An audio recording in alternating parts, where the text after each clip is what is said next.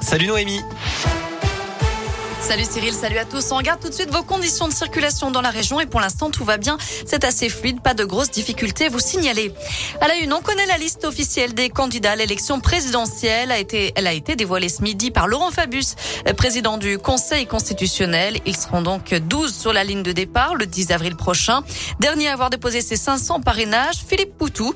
Il rejoint dans l'ordre officiel établi par tirage au sort Nathalie Arthaud, Fabien Roussel, Emmanuel Macron, Jean Lassalle, Marine Le Pen, Éric Zemmour. Jean-Luc Mélenchon, Anne Hidalgo, Yannick Jadot, Valérie Pécresse et Nicolas Dupont-Aignan. Et malgré la guerre en Ukraine, Emmanuel Macron débute officiellement sa campagne ce soir avec un premier déplacement.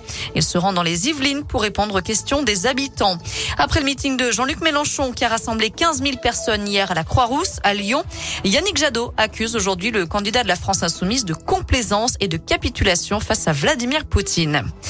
Dans le reste de l'actu, justement, Kiev dit non au couloir humanitaire proposé par Moscou.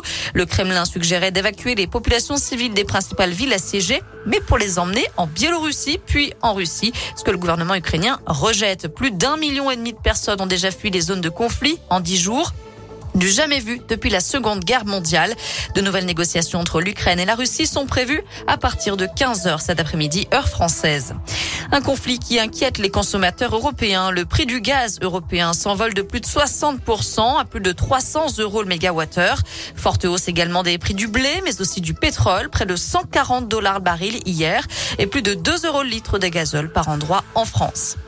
Demain, mardi 8 mars, on célébrera en France la journée internationale des droits des femmes. L'intersyndicale réclame toujours plus d'égalité salariale et professionnelle.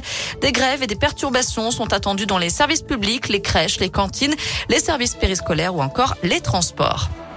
À retenir aussi cette mutinerie au centre pénitentiaire de Bourg-en-Bresse. 42 détenus ont refusé de regagner leur cellule hier, sans raison ni revendication. Ils se sont regroupés dans une des cours et l'ont occupé jusqu'à 20 heures. Les meneurs ont été placés en quartier disciplinaire. Il frappe sa mère et s'en prend aux policiers. Un individu a été interpellé vendredi dans le hall d'un immeuble à Bourg-en-Bresse. Il présentait une plaie à la tête. Il venait de se violenter sa maman et s'en est pris aux policiers venus le maîtriser. Conduit au commissariat, il a été testé positif au cannabis et à l'alcool. Allez, un mot de sport et deux nouvelles médailles d'or pour les Bleus aux Jeux paralympiques de Pékin. Cécile Hernandez s'est imposée en snowboard cross et Arthur Bauchet en super combiné de ski alpin. Son deuxième sacre après la descente samedi. La France compte maintenant cinq médailles, dont trois en or. Voilà pour l'essentiel de l'actu. En jetant à la météo pour cet après-midi, c'est très simple. Hein. C'est le soleil qui brille de partout dans la région et les températures grimpent jusqu'à 10 voire 12 degrés pour les maximales cet après-midi. On devrait garder le soleil encore au moins jusqu'à demain, voire mercredi. Merci Noémie.